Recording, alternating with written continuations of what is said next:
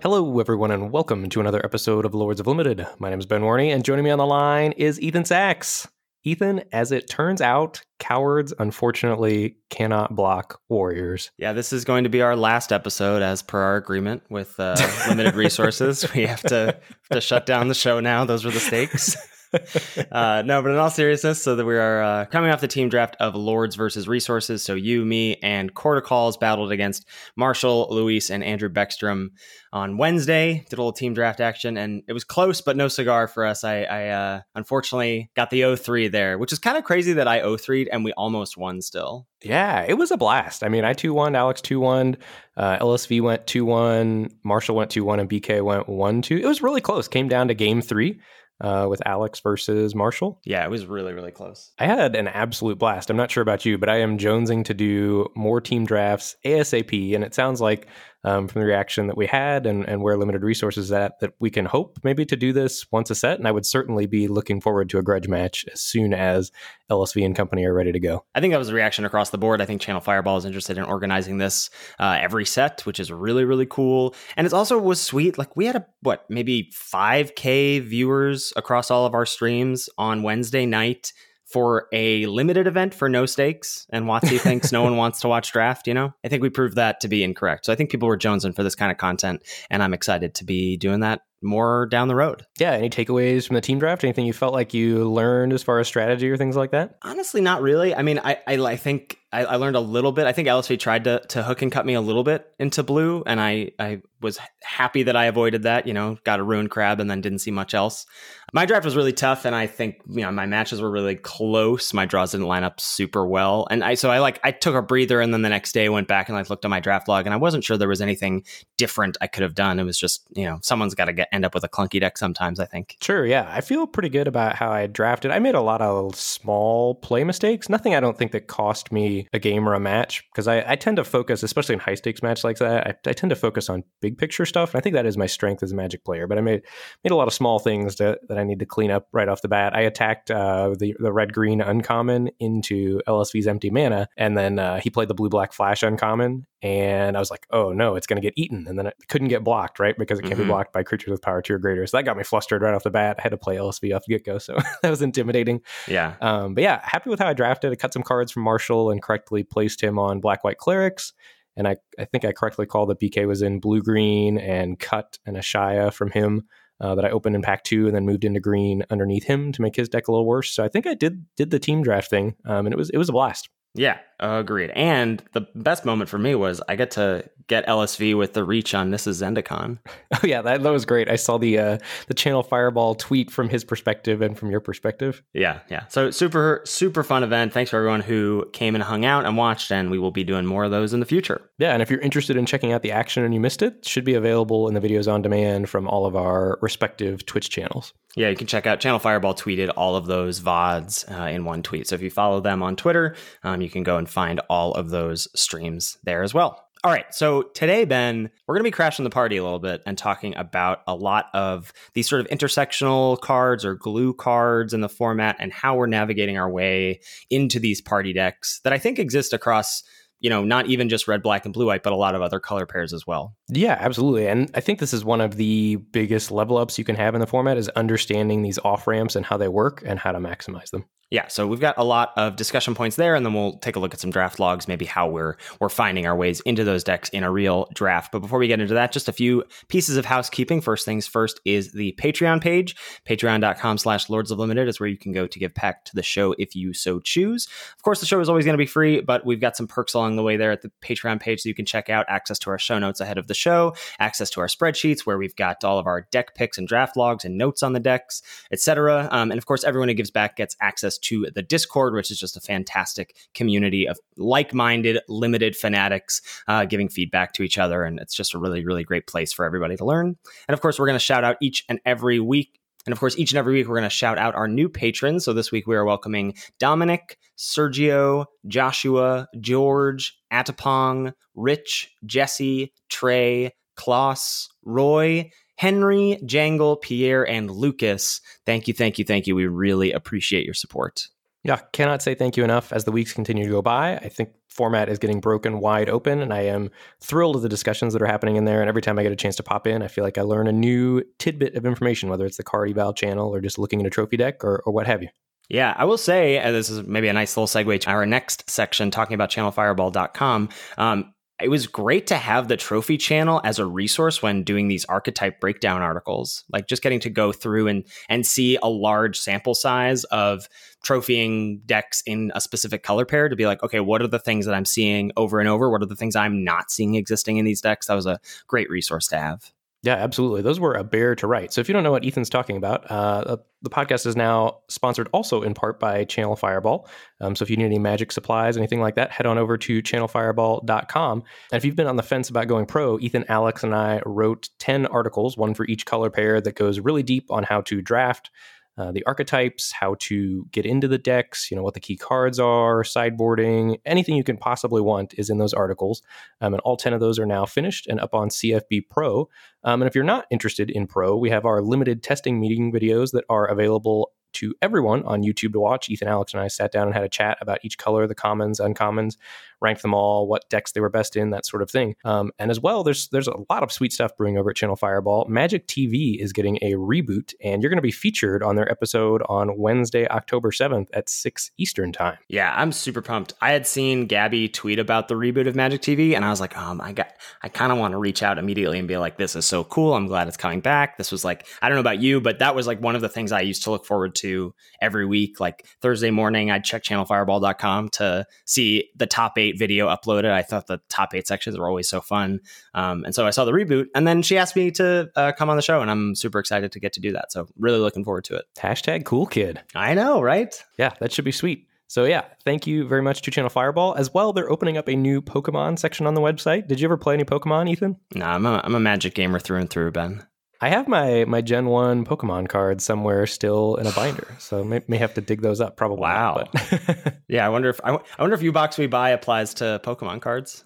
oh, if they do, I could make some dollar bills. There you go. Yeah, that is still running. U Box We Buy. So if you've got any Pokemon cards laying around, we'll have to check out and see. Maybe you can box those up and see if CFB is interested in giving you some sweet dollar bills for those Pokemon cards. Yeah, uh, I'm not sure if that's actually running through the U Box We Buy program, but may, maybe eventually it will be. All right, so let's dive in here to these these glue cards. I feel like we sort of started figuring this out, and by we, I, I kind of just mean you with Forbidden Friendship and Ikoria. That feels like the poster child for this kind of card. Yeah, I think absolutely. It's a card that looks low in power level and if you just grade it you know on the grading scale or put it on the quadrant theory test it usually fails those tests not always not necessarily but can fail that but yet still be a good card because of how many different archetypes it fits into and how well it helps those archetypes function. Yeah, so I would say that a glue card is sort of defined as a card that will shine in multiple archetypes and perhaps even go as far as to say will be good in all four color pairs. Like if I think back to Forbidden Friendship, that was one of the things. I was like,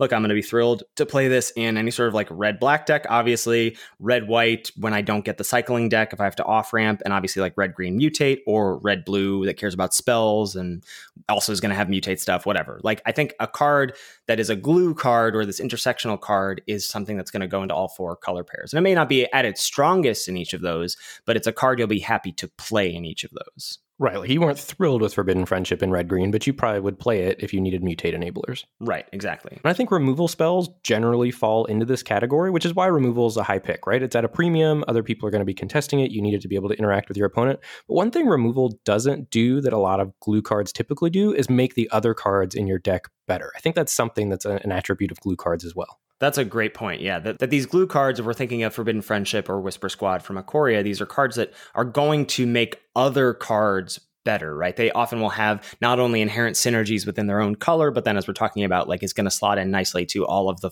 the colors for color pair decks.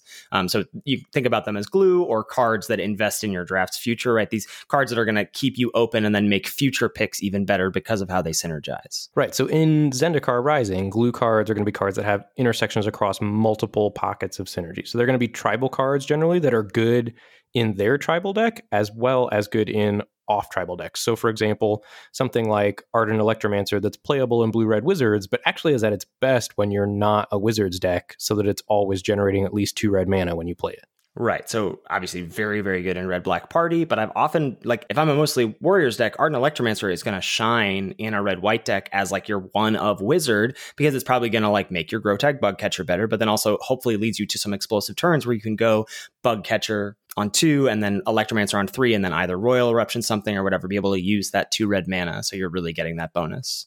Another great example. This is a card you're really fond of. Is Acquisitions Expert, the one in a black one two that when ETBs, you get to reveal cards. Your opponent reveals cards in their hand equal to the number of party members that you've got, and you get to look at those cards and discard one of those cards. Yeah, I love that card. Just the floor of one two burglar rats has been just fine, but it, it's often so much better because you know in blue black I'm happy to run it because it's a rogue, but then I'm also thrilled because it's great in red black party, but then I'm also fine with it if I end up in some sort of weird blue black party deck, or you know, if I'm in black white clerics, this is great because it's probably always going to nab two cards. Like I'm going to have my choice of one of two cards. And once you have a choice of one of two in the mid game, like you're getting an actual spell from your opponent. Right.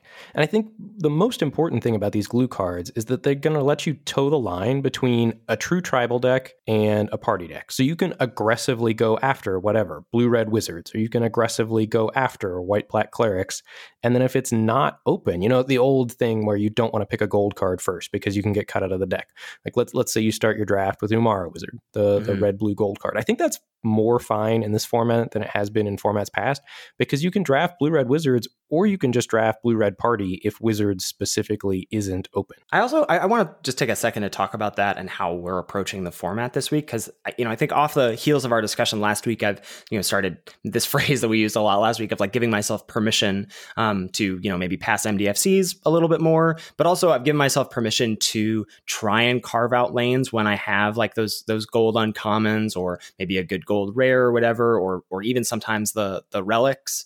These these cards that really want you to be in that dedicated tribal deck. I've been really okay with like taking those cards early and not worrying that much about missing out on potentially my first like three or four picks of the draft. If then something else presents itself to be open, you know, if you get past that soaring thought thief pick five, then I'm fine to abandon a bunch of red white stuff for the off chance that no one else at the table wants to be rogues and I get to reap those rewards. Right, absolutely. I, here's one thing that I have really solidified in my mind this week that is different for me for this format than it has been in past formats.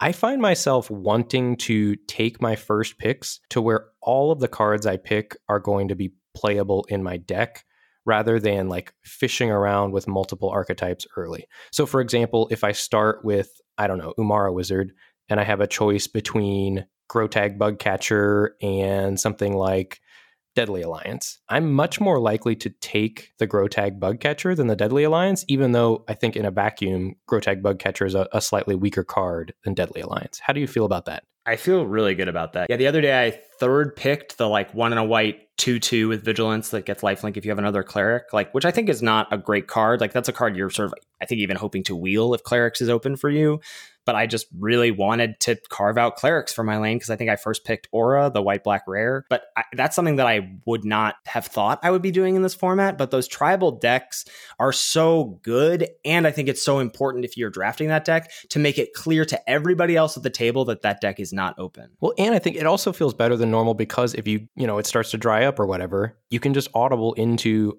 a clerics deck with a party sub theme. And maybe you don't get the nuts clerics deck, but you gave yourself the chance to get the nuts clerics deck, and you still end up with a very functional deck regardless. Right. I agree. Yeah. And I think it's really important while you're drafting to check in basically at every single pick about what you think the deck is doing in terms of is it more tribal or is it more party because that will change the kinds of picks you make uh, along the way. And i think you just want to make sure that you're adjusting for hey it's looking like the deck is going in this direction instead of the other direction. Right. And there comes a point in time where you have to decide and once you've committed you got to stick with it. Absolutely. Yeah. All right. So with that discussion out of the way i think we're going to take a look at what are some of the common glue cards just in general. So if we kick things off with colorless one of the best cards in the format if you are trying to backdoor into these party decks after starting down a tribal route is Stonework Pack Beast. This card keeps going up and up and up for me still every week. Yeah, it's very, very good. Um, I think we'll have the same conversation about it every time. You know, X ones I do think have some sort of liability in this format, but Stonework Pack Beast I think just overperforms that. So it has, as you'll see here, it, it, these cards are good cards because they're going to have intersections with a lot of different archetypes. So Stonework Pack Beast obviously excels in a party deck because it's whatever, you know, extra type that you don't have. It's also good in tribal decks. Like I play Pack Beast in my Blue Red Wizards deck because so many of my cards, you know, I want to trigger my two two flyer that lets me loot or my rock slide sorcerer to get an extra ping or whatever you know? Having that on the battlefield as a party type is also sometimes relevant. So i, I think don't overlook it in dedicated tribal decks as well. Right. Well i think it, the other thing it does that yeah in dedicated tribal decks it makes it so that you can have a party sub theme without even having to work for your party sub theme, right? Mm-hmm. Like all of a sudden in your wizard's deck, if you you can curve Stonework Pack Beast into Ardent Electromancer into another red two drop without having to have the bug catchers. Or if you do have the bug catchers, then your Stonework Pack Beast is even better because it's making your bug catcher attack as a four two. The fact that it triggers all your tribal matter stuff, like it'll trigger your relic amulet while mm-hmm. also still being something that counts for party for some of your other cards. It just does so many different things, and it does a little bit of each well enough that it ends up being a card I actively want, I think, in most of my tribal or party decks. Right. Think about like clerics with Malakir Blood Priest, where Blood Priest is probably at its worst in clerics because you're really only getting that one drain, but you still care about the life gain. But then all of a sudden, with your Pack Beast in play, now it's draining for two, and that's awesome. Right. So the other colorless card at common, and we're, we're only looking at commons with all of these, is uh, Skyclave Sentinel. And this is, you know, significantly less good than Pack Beast, but I still think it's worth pointing out that it does have intersections of plus and plus one counters matter and kicker matters. And I think, you know, in decks that aren't dedicated aggro decks, like when you don't want to run a three mana, two, three defender, I think this is a, a pretty good card to have. So I'm hoping generally to not play Skyclave Sentinel in the format. How do you feel about that? Do you think that's underrating it? I feel like that mentality about most cards doesn't work for me. I think it's less about like, I'm hoping to never run this card, and it's more about when do I want to run this card. And I think in basically any green deck that doesn't beat down, which is a lot of greens decks, like green decks that have reclaim the wastes, which is going to be one of these glue cards. I think Sentinel shines there because you're like hitting your land drops a lot and you want you're probably not an aggressive deck. And so a three mana two three with flying that can block on three is great.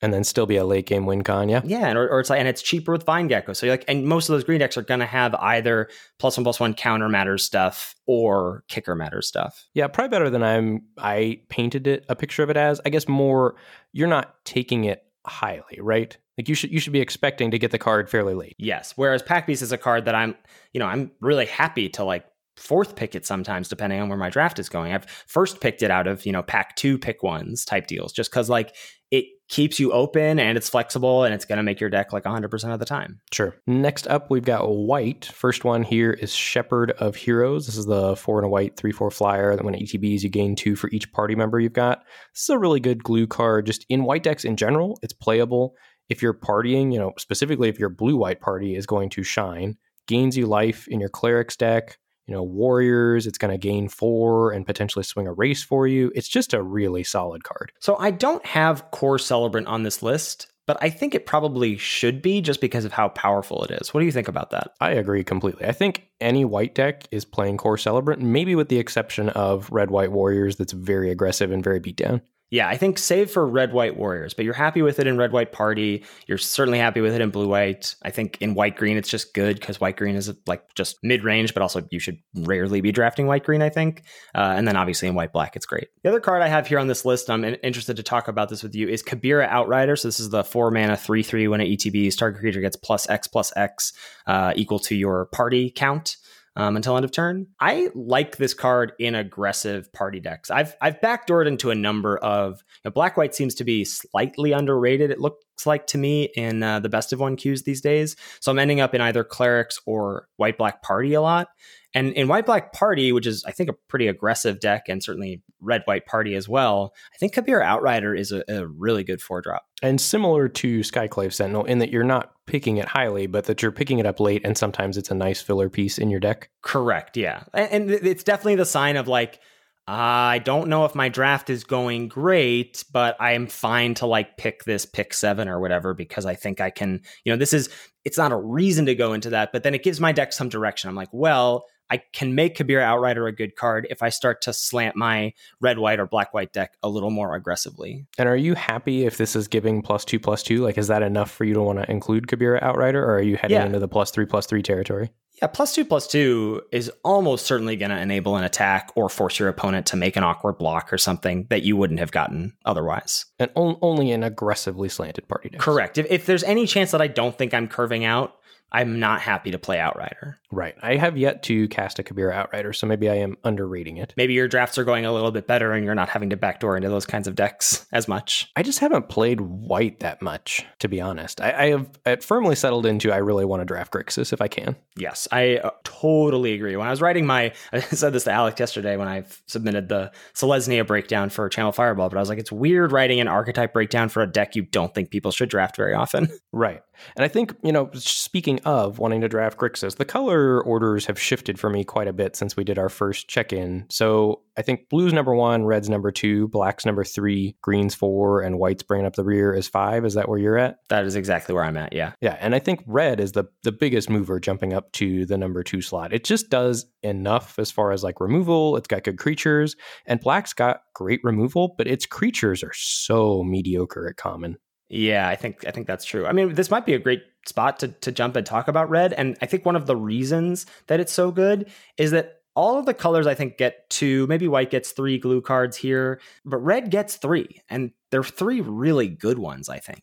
Right. Compared to the others, like white, you're really only happy with Shepherd. Right. You know, blue, uh, blue's got a couple good ones, but yeah, red is very deep, and I think it's the most flexible color outside of blue. Right. So so we'll start with I think talking about Grotag Bug Catcher as just like so many of my red decks always want this. I think save for like red green, which you know, if you're red green aggro, which is where Bug Catcher is going to shine, you really aren't partying very much. Like, spoiler alert, green doesn't party at all, really, unfortunately. Um, and so Bug Catcher's not great there, but otherwise, it's just so good in red white, in red blue, and and especially in red black. Yeah, it's absurd in red black, but it's it's easy to make it a three two in red white and red blue, and I think very potential for it to be a four two if you do any sort of, you know, I want to party in the non-party color pairs. Yeah, for sure. I think Ardent Electromancer is also great in that same respect. Goes great in red blue, red black, red white. Maybe you can find a home for it in red green. You know, there there are some party tribal things that you can do in red green. My my deck for the team draft actually sort of had a little bit of a party sub theme. I played a one of Electromancer that was pretty outstanding for me. When you get to double spell with Electromancer, if you haven't done it yet, I highly recommend it. You will you will understand the explosive potential of this card. Yeah, it feels like you're cheating. So it's playable in Wizards, but honestly, you're actually hoping to not have that many of these in your Wizards deck. I think that's where it's worse. And then it's really good in red, white, and red, black. Right. And then I think Fissure Wizard, again, is just a rock solid two drop. A lot of decks want that sort of like rummage effect. Uh, it gets a party started nicely, especially in red, white, or or red, black, where you don't have a lot of wizards. Um, and, and I think even in Wizards, it being a, a good two drop, there's not a lot of good twos in that archetype. And, uh, and I think it's pretty serviceable. And, and then it has applications late game as well. Yeah, for sure. Next up, we're looking at blue here, and I think there's a pretty big gap between these two cards. So Tazeem Roilmage is solidly as the third blue common for me behind Into the Roil and Bubble Snare. And it, again, it just does all these intersection things, right? It's got wizards and party applications. It really should just go in any blue deck because it's, it's a powerful card on turn six to rebuy whatever, some removal spell. And then it also has kicker synergy. So it has three overlaps there. Right. And is just an outstanding card. The card is great. Next up is Cunning Geyser Mage, the two and a blue, three two with kicker of two and a blue. And whenever you kick it, when it ETBs, you can return a creature to its owner's hand. Again, got the same overlaps, wizards, kicker, party, but it just does all of it a little bit worse than Tazeem Roilmage and is not as much of a rawly good card as Tazeem Roilmage is. You really want to be a tempo deck or you want to have some reason to expect the bounce to be good and to expect to reliably get to six mana. Right. Yeah. Like, you know, in your best blue black rogues decks, you're not running Cunning Geyser Mage. Whereas I think you might still run Tazim Royal Mage. I agree. Unless you you have blue black with a party sub theme, in which case you know you start to get a little more excited about Cunning Geyser Mage. Right, and I think it's it's on you in terms of you know in draft and in deck building as well to be like, okay, so how far do I want to stretch this? Right? Do I want to play a Drana Silencer? Do I want to play a Malakir Blood Priest here? And how many types do I need to make those cards better, etc. Mm-hmm. Moving on to black, first one we're going to take a look at is Malakir Blood Priest. This is one in a black for the two one, and when it ETBs, it drains equal to the number of party members you've got. So worst case scenario, it drains for one when it ETBs. Um, and if you got any types other than cleric, you're draining for multiple points. This is, I think, black's best creature at common. Do you agree with that? I agree. Yeah. Yeah, and I think the only uh, like the only really one I'm actively looking to play, I think, out of the common creatures, and just does a lot. It in your cleric's deck, it's going to gain you life, you know, be a cleric for you, trigger those things. And party decks, you know, sometimes it's draining two, three, four. And then late in the game, you can rebuy it with blood beckoning and just get, you know, three or four point triggers much easier when you've got your party developed later in the game. Yeah. The other one here is Ghastly Gloom Hunter. This one, this one put in work in Marshall's deck in the team draft. This has great intersections with life gain matters, kicker matters, and plus one plus one counter matters. And it's also just a good threat. And and speaking of blood beckoning, it's a good card. Like you can play it on turn two, get in some points of damage, it dies, and then you get to rebuy it, and then you get to play it late in the game as a 3 3. Right. And it doesn't matter how much mana you're spending late in the game, a 3 3 flying lifelinker is a must answer threat. Yeah, which is kind of wild that you get that kind of effect at common. Yep. Moving on to green. Uh, first up, these are the, the top two commons here, I think, for us. I, I think I am firmly in the Reclaim the Waste camp as the second best green common. But we're going to talk about Gnarlid Colony first. This is the top green common, one and a green for a 2 2, and it's got kicker of two and a green, so 3 GG total. And if you kick it, it ETBs with two plus one plus one counters. So it's a 4 4, has kicker synergy, and has plus one plus one counter synergy. So overlaps with a lot of stuff there, and just is a generically powerful card, right? That modality of being able to play it as a 2 2 or a 4 4, not even counting all of the potential synergies there is really strong. Right. I, you know, I hadn't had this on the list and you put this on, and I think you play it in all green decks, right? It's best in blue green and green black where you're going to care about kicker and the counters. But even in green red, you know, even if you're a beatdown deck, you want this. If you're a mid range MDFC deck, you want this.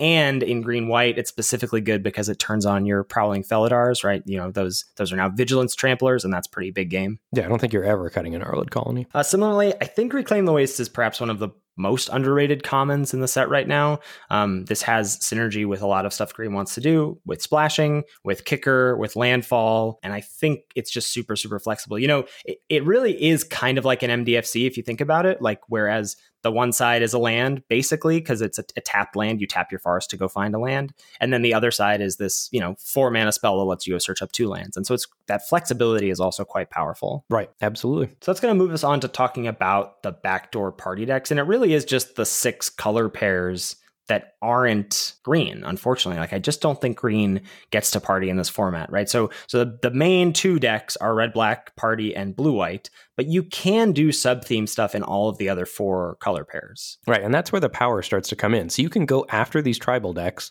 you know say you're going after white black clerics and you start to get cut out of white black clerics. You're like white black clerics isn't going to happen. It's not open you can you got two options then really. I mean two good options and other things too depending on what gets past you in the draft. But the main things i'd be considering if i'm getting cut out of white black clerics is do i have the ability to transition into a white black party deck? And if not am i deep enough into white that i can pivot into a blue white party deck? Yeah for sure. So thinking about blue red wizards black white clerics blue black rogues red white warriors all having these you know secondary decks or obviously obviously the tribal things are what you want to do first but they all have these secondary decks or these sub themes. Maybe you've got a red white warriors deck you've even got the red white uncommon that pumps up the warriors to for plus one plus one but then you're you really aren't getting there on warriors and that's fine generally i think with that archetype. Like then maybe you're not playing expedition champion that much the 2-3 that cares about other warriors to give it plus 2 plus 0 but you've got some other party stuff going on and you can still be an aggro deck it's just not warrior focused. Right maybe you picked up a random thundering spark mage which is the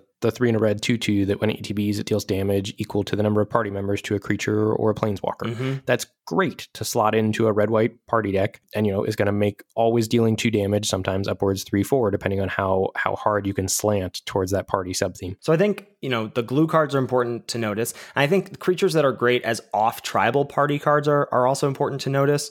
You know, like talking about Thundering Spark Mage. That's a fine pickup while you're drafting red white. You'll play that in your Warriors deck as just your only wizard because it's probably a four mana 2 2 that deals two is just good. And then maybe that gives you the off ramp as well to start thinking about leaning more into party uh, rather than more into Warriors. Yeah. And I think some other cards on this list we've already talked about Acquisitions Expert, Ardent Electromancer, Grotag Bug Catcher. Emeria Captain is one we haven't mentioned yet. This is three and a white for the 1 1. And when it ETBs, it gets a plus one plus one counter for each party member you've got and has flying and vigilance. So it itself is a warrior. So if you've got any non warrior on the battlefield, this is entering minimum as a 3 3 flying vigilance. So thinking about Emeria Captain as a card that's just actively good in white black clerics because it's Phantom Monster with vigilance. Exactly. And I think Seafloor Stalker could could potentially even be on the the glue cards list because it, it probably is good in maybe it's not good in blue green but i think all the other three decks want it um, so this is the two and a blue for a two three, and it has uh, an activation of four and a blue to give it plus one plus O and unblockable until end of turn. And that activation costs one less to cast for each creature in your party. Yeah, I think you're actively happy with this in blue white. I think it is one of the there's like a handful of cards that really make blue white tick, in my opinion. Right? You want Spoils of Adventure, that's the blue white gold uncommon that lets you draw three, gain three at instant speed. You want Seafloor Stalkers, you want Practiced Tactics to be able to have like cheap interaction after you've spent a bunch of mana to draw some cards. So that's the single white deal damage to an attacking or blocking creature equal to the number of party members. You want Seafloor Stalkers to close out the game, and then you just want to gum up the ground with as many party creatures as possible. And you just bury your opponent in card advantage and win with some unblockable Seafloor Stalkers. It is very good there. It's great in blue red wizards because a lot of times your tempo aggro and it's a must answer threat that's going to deal those last, you know, six points of damage to your opponent across one or two turns. And then it's also very good in blue black rogues, right? Because it's a rogue and an unblockable threat. And again, rogues play out as that tempo aggro deck. Exactly. Yeah. So I think the, the only spot you really don't like it in is blue green. So one thing we just want to make a quick note of is if you are deciding to party, you know, let's say you went down the red white warriors route, you got cut out of it, and you're going to try to red white party, or you're going to try to you were deep in red, you know, you only had a few white cards, you're seeing some black, and you want to try to pivot into red black party. We just want to take a second to note what the desirable cards at common for each party type are. And there are going to be ones that aren't listed here, but these are the ones that I am actively going out of my way to try to pick up and include if I know I am partying. Yeah, so starting off in white, it's kind of weird. It, the best warrior here is Cliffhaven Sellsword. This is the one on a white 3 1. But if you are leaning aggressive, either in Warriors or with like red white party or white black party. This card is quite serviceable. Yeah, and I think it blocks well too as a 3 1, you know, three powered blocker. I have not found X1s to be a liability really, unless my opponent has multiple subtle strikes, in which case you're pretty sad, but I don't think you can not play the good X1s on the back of a single card. I agree. So Cliffhaven Sellsword has been, I think, the best of an LO three one has ever been. I think I'm down down for that. You know, Alex's favorite two three punch is Sellsword on two, and then on turn three you play the the two mana one one that has double strike, and your equipped warriors have double strike, and then you slap a a kite on there and you're cracking Ooh. it for six in the air. Yeah, that's pretty solid. So that's the warrior that you want in white. And a lot of these are going to be slanted towards cheaper cards, right? Because the sooner you get your party stuff happening, the better. Yes. So clerics then, uh, Kor Celebrant, and shepherd of heroes. Blue, your best wizard is Stizzium Royal Mage in the two drop slot, and your best rogue is Seafloor Stalker in the three drop slot. And I think just shout out for, for rogues to Zulaport Duelist. I think this is really good in blue black rogues, but also quite good if you're trying to party because it's so cheap. Right. I think you'll play it happily as a one of in most decks. Moving on to black. Black, there's just not great options. Cleric's outstanding. Malakir Blood Priest, you actively want that. Rogues, there's not a lot. I think Nimana Skydancer is better than the Expedition Skulker, but Black's creatures really are bad. Yeah, I would agree with that. Are you down with Skydancer over the Expedition Skulker? Oh, I'm hoping to never. That's the three four with Menace. If your opponent has eight no, cards. No, no, that's Skitter Sneak. Oh, the two drop that gets Death Touch. If you have a Rogue, yeah, I don't care about that card. That's basically just a blue black gold card. Yeah, the Expedition Skulker is not great. Yeah. Uh, and then looking at red, you got a ton of great options here. Uh, Wizard, Ardent Electromancer, and I think even Fissure Wizard, uh, Warrior, Grotag Bug Catcher, and Rogue Sneaking Guide has been impressive to me, especially in conjunction with the Bug Catcher. Yeah, I think that's where you really want it is in conjunction with the Bug Catcher. But I think if you're limiting yourself to one wizard, Ardent Electromancer is much better than Fissure Wizard if you're looking for wizards. Agreed, agreed. It really does add, as I keep saying, it's just that that explosive potential on turn three is so huge. Yeah, and green, if you do happen to party, but again, I think we both think that green's not partying much. Cleric, you've got Turntimber Ascetic, that's the 5 4 that gains 3 when it ETBs. Rogue, you've got Tajuru Snarecaster, that's the 1 4 with reach. I have not, there's also the 1 1 Death Touch. I have hated the 1 1 Death Touch in the main deck. I think it's a fine sideboard card, but I think I'm looking to actively avoid playing that card in the main deck. I feel like the times where I play that card is when I've got like small creatures and two rabid bites. And I'm like, okay, I, I, need a way to turn these rabid bites on. That's fair, for sure. Uh, Warrior, Dauntless Survivor, that's the one one that puts a plus one plus one counter somewhere when it ETBs. I think that card is really bad.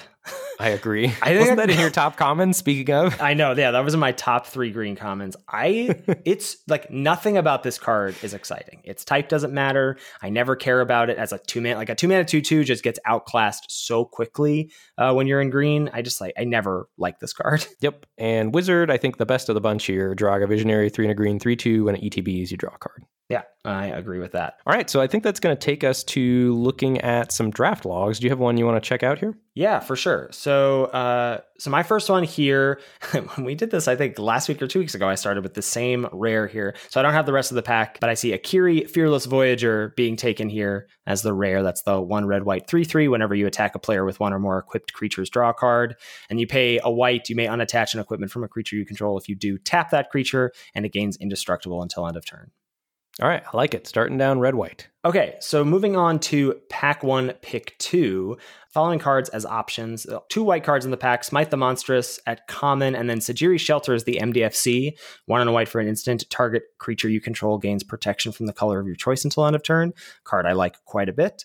And a number of red cards. I want to talk about two of them here, maybe even three. Synchronized Spellcraft is a card that perhaps people are going to be interested in why we didn't mention this in any of our party discussions. This is four in a red for an instant, deals four damage to target creature and X damage to that creature's controller, where X is the number of creatures in your party. Where are you at on this card? It's too expensive, clunky. That's the biggest insult I can give a magic card these days, and synchronized spellcraft is clunky.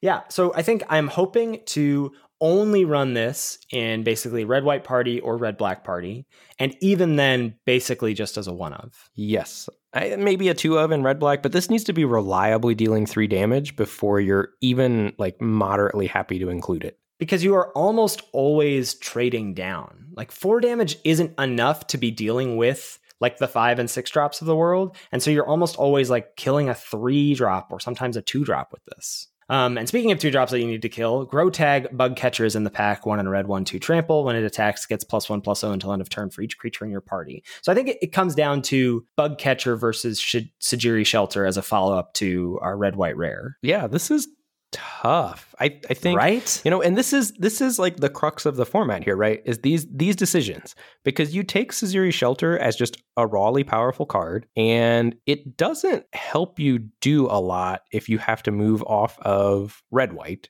Exactly. If you end up red white, Sejiri Shelter is going to be great. And if you end up white, it'll be a playable card and it's going to make your deck better, smooth your draws out, etc. Grotag Bugcatcher, though, gives you a lot of options, right? It's a warrior for your red white warriors deck. If you get pushed out of white, it's going to be one of the best cards in your red blue or red black deck. It's a, I don't know, it's a warrior. It does so much. I, I think I'm tempted to take Bugcatcher over Sejiri Shelter here. And I don't know, maybe that makes me a filthy casual that I don't want the MDFC, but I want the Bugcatcher. I think it's important to like try and give your deck direction early in this format. And so that's why I like taking Bugcatcher over Shelter here. It's close, right? Though it's yes. really close because the Shelter is great. Yes, it is great. It's one of the, the better MDFCs. I would probably have it as a B minus. Almost a testament to how great Bugcatcher is as well, though, I think. Right. It's not really, this isn't a knock against Shelter. It's just Bugcatcher is what I want in all of my red deck. Yeah. So I grabbed the Bugcatcher here. Moving on to pack one, pick three. Not a red card in sight. So that that's a, a, big yikes right off the bat. The best common is Vanquish the Weak, the two in a black instant, destroy target creature with power three or less. All three uncommons are here. Vine Gecko, one in the green for the 2 2. First kicked spell you cast each turn costs one less to cast. And whenever you cast a kicked spell, put a plus plus one counter on Vine Gecko. Spoils of Adventure, four white blue, gain three, draw three instant, and it costs one less to cast for each creature in your party and Malakir Rebirth, an MDFC single black instant. Choose target creature, you lose two life. Until end of turn, that creature gains. When this creature dies, return it to the battlefield tapped under its owner's control. Yeah, this is a tough choice. I think immediately ruling out Vanquish the Weak because I think you're taking Malakir Rebirth if you're taking a black card over Vanquish the Weak. Yep. Uh, so it's one of the three uncommons. I think you can make a case for all of them depending on what you would prefer to do. So Vine Gecko is essentially a blue green gold card, right? Mm-hmm. I think it can be green black too. Mm, yeah, yeah, okay, I'd buy that, but not essentially not getting played with your first two picks. Correct. Same for yes. same for Spoils of Adventure. So I personally, I think I would take Malakir Rebirth here to leave myself the out of red black with Grotag Bugcatcher because I really like that deck and I really like Grotag Bugcatcher. But certainly, I think taking Vine Gecko or Spoils here to see if those decks are open is reasonable as well. Yeah, not seeing a red card in the pack here made me think that I was pro- more likely to abandon red entirely this draft at this point. And so I, I took the Vine Gecko as a this is a great card. Obviously, great in blue green and, and fine if we end up going green black. Yeah, I like it. All right. Pack one, pick four. You see the following cards as options. Uh, there's our glue card, Malakir Blood Priest in black, the 2 1 that drains for party when it ETBs. There's also a Drana Silencer, which we haven't quite talked about, and I think we should. 5 and a black for the 3 2 rogue. When it ETBs, target creature gets minus X minus X until end of turn, where X is the number of creatures in your party. What do you think about this card? I think it's just bad. Even in a party deck, if I'm red black party and I'm reliably going to have, you know, three types on the battlefield, it's just still too expensive. Six mana for the effect and a 3 2 body is just too irrelevant in the format. There's just better ways to kill creatures, and there's better creatures. Yeah, I agree. I've, I, again, feel like synchronized spellcraft a little bit where I'm like, I will run maybe one of these in a red black party deck, but I'm hoping not to. And then two uncommons left in the pack Relic Golem, three mana, six, six, can attack or block unless your opponent has eight or more cards in their graveyard, and you can pay two tap to mill two cards from a player. And also Ravager's Mace, the one black red equipment. When it ETBs, it auto equips to something, has equip cost of two black red, and equipped creature gets plus one plus O for each creature in your party and has menace. Yeah, I think so. This is an interesting spot, I think, to talk about why I would have taken the last pick. And I just want to run something by you here to see if you've experienced this at all. So I think there's a card here that you didn't mention that I would also consider given you taking Vine Gecko last pick, which is Cunning Geyser Mage. Yes, that's fair.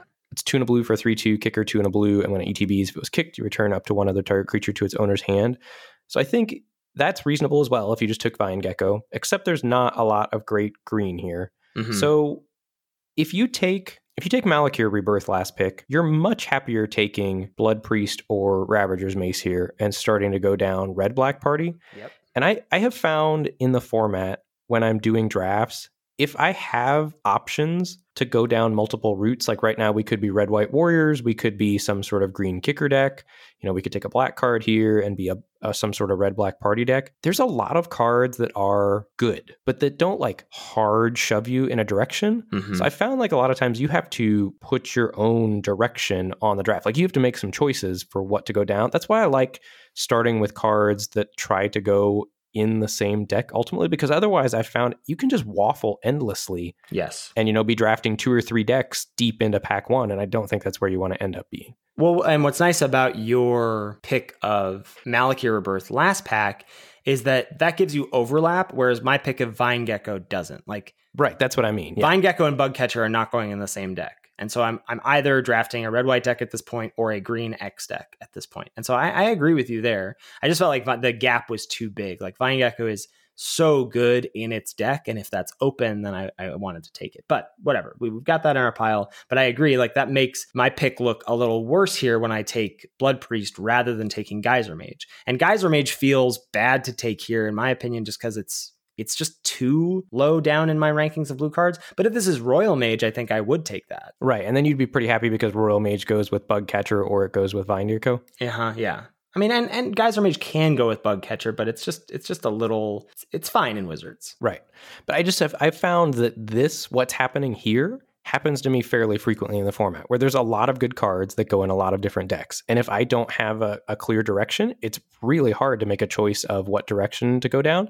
And it feels a little bit like you're just throwing darts at a board, you know? Right. Yeah, I, I think that's totally fair. Um, and now I want to talk about Relic Golem in particular. So, like, if this is Soaring Thought Thief, I think you just slam that, right? Yes. Is Relic Golem a pull into blue black for you? I don't think so, no. Yeah, I'm, I'm I'm trying to figure it out, but some relics are for you, I would assume. Like if if the black white relic is here, I think you would you take that? I don't think so, no. I don't think any of the relics are pulls into the deck to me because there's you have to be that you have to be the only drafter I think, in that deck for the relics to be good. That makes sense to me. Yeah. I want to pick the relics up late rather than that I want to pick them early and try to draft the deck. Because if you if you are the only blue black drafter, you should get all the relic golems. That's true. Yeah, I think that's definitely true. Yeah, I, I, trying to check in on those as well as as as feeling them out. I think the I think I like the cleric one a little bit more than you. It sounds like, but the other ones I, I agree with. So you ended up on Malakir Blood Priest here, yeah? Yeah, just like I'm just happy to have that card, and again, I think that just shows the power of these these glue cards. That yeah, is is Mace potentially more powerful? I mean, I don't even know. Is is Cunning Geyser Mage? No, not really. Like this is just a, a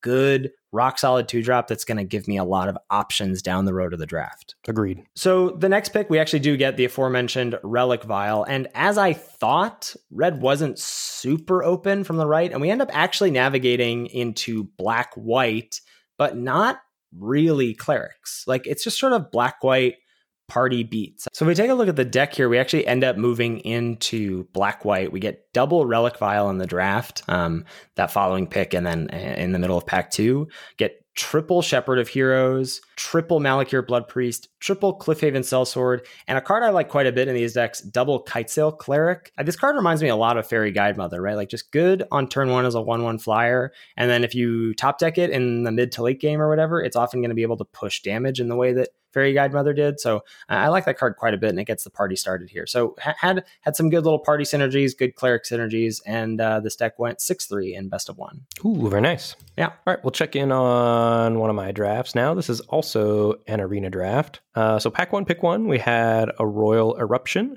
uh, one red sorcery, best common overall deals three damage to any target, kicker five, and if it was kicked, deals five damage instead. Moving on to pack one, pick two, I've already got some spicy choices. Yeah. Options here Into the Roil. And if we move on to the uncommons, Lullmage's Domination, that's the mind control effect for blue, blue, blue X.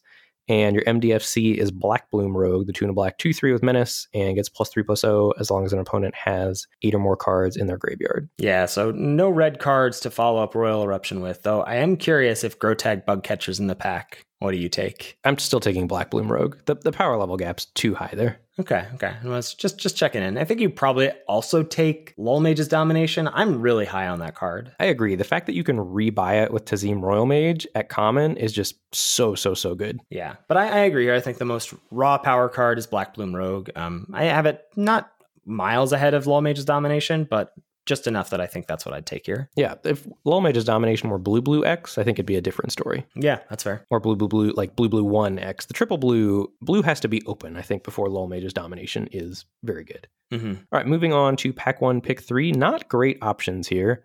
Uh, best red card in the pack is Expedition Champion, two in a red for the 2 3 that gets plus 2 plus 0 as long as you've got another warrior. Best black card in the pack is Skyclave Shadowcat, 3 in a black for 3 3. You can pay 1 in a black, sack another creature to put a plus 1 plus 1 counter on it. And whenever a creature you control with a plus 1 plus 1 counter on it dies, you draw a card. I want you to use your most insulting word to describe Sky Skyclave's Shadowcat. Clunky. Clunky. It's so clunky, yeah. And white cards, there's a Kor Celebrant at common, and at uncommon, there's still a fearless fledgling in the pack. One on a white for a 1 1 landfall whenever a land enters the battlefield, plus one plus one counter on it, and it gains flying until EOT. Yeah, that card's really good. That that's a pull into white. I mean, there's there's no pull into white for me at common, but this is one of the uncommons that pulls me into white. Yeah, and so we're still feeling things out here. We take fearless fledgling, and we've got choices um, of any combination of red, black, and white. And I think we are happy with all of those. Moving on to pack one, pick four, you see the following cards as options. In white, there's a Tazeem Raptor, two and a white for a 2 2 flyer. When ETBs, you can return a land you control to its owner's hand. There's also a Kitesail Cleric, your, your boy. Yeah. White for the 1 1 flyer with kicker, two and a white. And when it enters the battlefield, it was kicked. You tap two target creatures. In red, there's a Fissure Wizard, uh, one in red for the 2 1. When ETBs, you can rummage. And there's also a Fireblade Charger at uncommon. This card has shot up in my pick order. Mm. This is red for a 1 1. When it's equipped, it's got haste. And whenever it dies, it deals damage equal to its power to any target. And there's also a bubble snare chill in here if you wanted to think about moving into blue. Just a nice four colors and four picks type of draft. Yeah. It's the old Ethan Saks special. Yeah, I think my pick is going to surprise you here. I would take Kitesail Cleric out of this pack. Interesting. Can you talk to me about that? So I think there's a little bit more weight to, you know, as the draft progresses, the cards you're seeing having more weight in terms of what's open. So having Fearless Fledgling as our third pick makes me feel like of the three colors we are, white is more likely to be open. And Fearless Fledgling really wants to go in an aggressive white deck. And I think Kitesail Cleric shines in aggressive white decks for the exact reasons I mentioned. Um, it'll be good if we end up in white black and our clerics, or if we end up in white red or white black and are doing party stuff. I just think it does a lot for a one mana threat. So here's my reasoning. I took Fissure Wizard because I think I don't want to be white unless it's abundantly obvious that white's open. And I don't think Kitesail Cleric is enough to make me want to move into white. Like I would prefer to draft red black if I have the choice, and I know Fissure Wizard's going to be a great card. Yeah, I just I think that for for me, I think that Delta is too large in terms of where I have them in my tier list, but that that's fair. Yeah, and then Bubble Snare is just the best card in the pack, right? Yes, I agree. And I think in most formats I would take Bubble Snare here, but for some reason in this format, like having four cards in four colors just feels way worse to me in this set than it normally does. Well, and also it just like going back to the things we're talking about in terms of giving yourself a direction or trying to carve out a lane, Bubble Snare doesn't do that for you, right? You, with my pick of Kaito Cleric, I'm already thinking about the the color that I am in where that color is going to shine best and what type of flavor of that color I'm going to be, right? I think I want to be a white aggressive deck, which is hard to do, but I think Cleric and Fledgling are two of the best cards to do it you're already thinking about, well, I want to be red black party. Fissure Wizard's going to be good there. I could even go into red white, whatever. Like taking bubble snare there, what are you doing? You don't you don't have a direction. Right. Okay. Moving on to pack one, pick five. See the following cards as options. Uh, in red, there's a Grotag bug catcher. In white, there's a Kor Celebrant, and that's about it. You got some junkers in black and blue. Yeah, I mean, this makes your Fissure Wizard pick look great here. You know, and and if you're me, you take Kor Celebrant, I think, if you go white card, white card, but you've got red card, red card, and bug catcher is just great. Yeah, so snapped up bug catcher there. Pack one, pick six. You see the following cards as options. In white, there's another Kor Celebrant. In black, there's a Shadow Stinger. That's two and a black for the uncommon 1 4. Uh, tap another rogue you control to give it death touch until end of turn. And whenever it deals combat damage to a player, that player mills three cards. Uh, there's also, as your first blue card potentially, still an Into the Roil in the pack. Pick six, one in a blue for the instant, kicker one in a blue. If it was kicked, you draw a card when you bounce a non land permanent. Yeah, that just seems too late for that card, especially having just seen a, what we saw Bubble Snare fourth. Like, that, that could be a signal that blue's open. You don't really feel like you're missing out on much by not taking Celebrant here, I think. Right, that's where I was at. Took took Into the Roil here with the intention to maybe move into Blue Red Wizards. Mm-hmm. Um, next pack didn't present much. Sky Dancer uh, was what I took, the two and a black 2 1 Flash Flyer to maybe still keep the red black party dream alive. And then pack one, pick eight, picked up a Tazim Royal Mage. So that's one and a blue for the 2 1 with kicker four. When ETBs, if it was kicked, you get an instant or sorcery back. And so right now we've got outs to do a lot of different things. Like if you if you look at the cards that are in my pool, we've got Fearless Fledgling as blue cards. We've got a late Into the Roil and a late Tazeem Roilmage, as well as Fissure Wizard, Bugcatcher, Roil Eruption as red cards, and we've got Black Bloom Rogue and Nimana Sky Dancer as black cards. So we could be red black party, we could be red blue wizards, we could be red blue party because we've got the bug catcher, which is one of the key cards for doing party. Uh, you know, outside of red black. You know, if you want to do red blue party, Grotag bug catcher, you want multiple copies of. We also there's a world too. Black hasn't felt super open, but there's a world where you could do blue black party or even blue black rogues with this Tazeem Roilmage here. Right. And one of the things that I've noticed in my draft, and you've got a really nice setup for taking advantage of it, is sometimes no payoffs are open in pack one for a specific color pair, right? And so let's say there are no Soaring Thought Thieves open at your table. Basically, then probably no one else has navigated their way into blue black. And then you get to reap the rewards of now people are settling into other color pairs, and all those Thought Thieves that get opened in pack two or three are going to make their way around the table. And you get to, you know, if, if an early one of those makes their way to you in pack two, that would probably push me into that deck, and that deck is probably going to be open if that scenario eh, is is what I'm describing. Right, and then on the wheel here we get the goods. So pack one, pick nine. There's a Stonework Pack Beast, Ooh. which is probably about the single best card. And this is way too late for this card, in my opinion. I think it should go more in the four through five through eight range. Probably four is a little high, somewhere in the five through eight range. But this is 100% going to make my deck, and it's going to give me playables for any of those three to four routes that I want to go down. Right. So to sort of reveal where this deck went, um, we have all these different options at the end of pack one. And I think we are pretty much 100% to be red just because that's where we're the deepest. Uh, pack two, pick one, we take a Spike Field Hazard as an MDFC over Lullmage's domination because I'm not quite ready to commit to the triple blue card. Mm-hmm. Um, and I'm trying to feel out whether I want to be red black or red blue. And then pack two, pick two, we pick up a Thundering Spark Mage, which is the 2 2 that ETBs and deals damage equal to the number of creatures in your party. And so that I think tips me towards wanting to be a party deck and ultimately end up settling on red blue party rather than red black party. There's a really interesting pick. I'm just sort of like clicking through this draft. Uh, pack two, pick nine. You have the choice between Sneaking Guide and Pyroclastic Hellion. So Sneaking Guide is the one mana, one, one rogue in red that you can pay two, tap, target creature with power two or less can't be blocked. And Hellion is the five mana, four, five that lets you pick up a land. Great with MDFCs, which you only have one of at the moment. But I think even if you had four of them, I still think you would take Sneaking Guide in the spot. And those shifts in pick orders as you are recognizing what your deck is trying to do, I think are super interesting. Yeah, and I think cards do shift a lot depending on whether you're true tribal or whether you're party. And again, knowing knowing which types are hard to pick up. And in red blue, you know, your your premium rogues are going to be Sneaking Guide, Zulaport Duelist, and Seafloor Stalker. And Sneaking Guide, I think, along with Seafloor Stalker, the two you're really hoping for, especially if you've got uh, the Grotag Bug Catchers. For sure. Yeah, really interesting draft there. So what are some takeaways from the episode for you?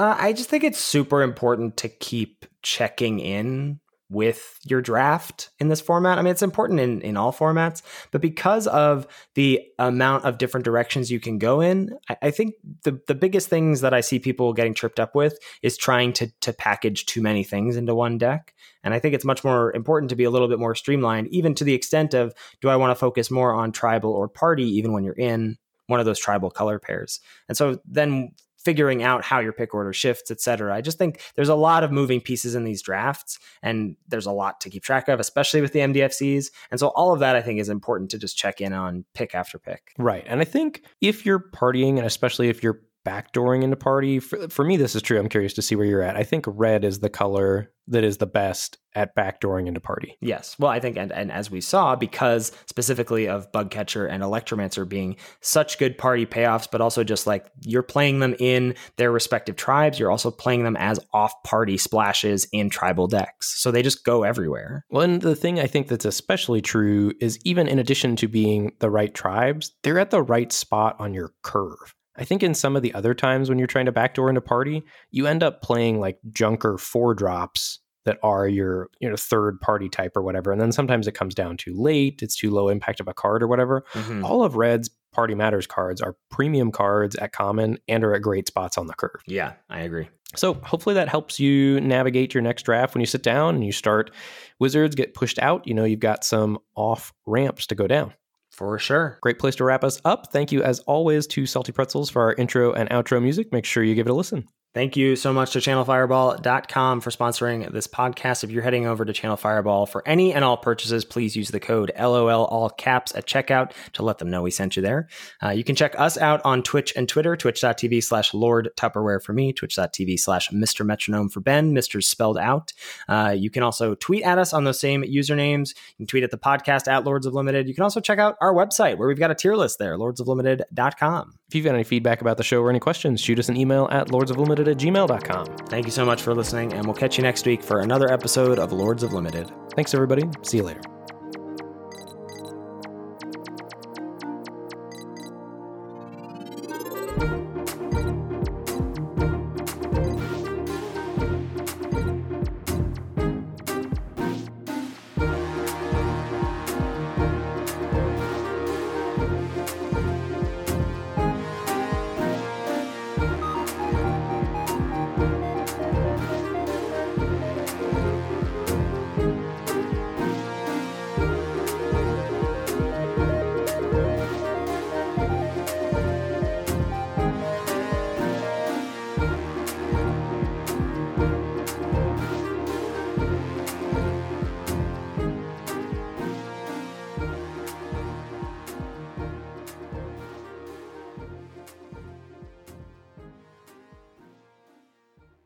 You go. Yeah, that is still running as well. So Ubox, you buy, or yeah, that is still running as well. We box, wait, Ubox, we buy.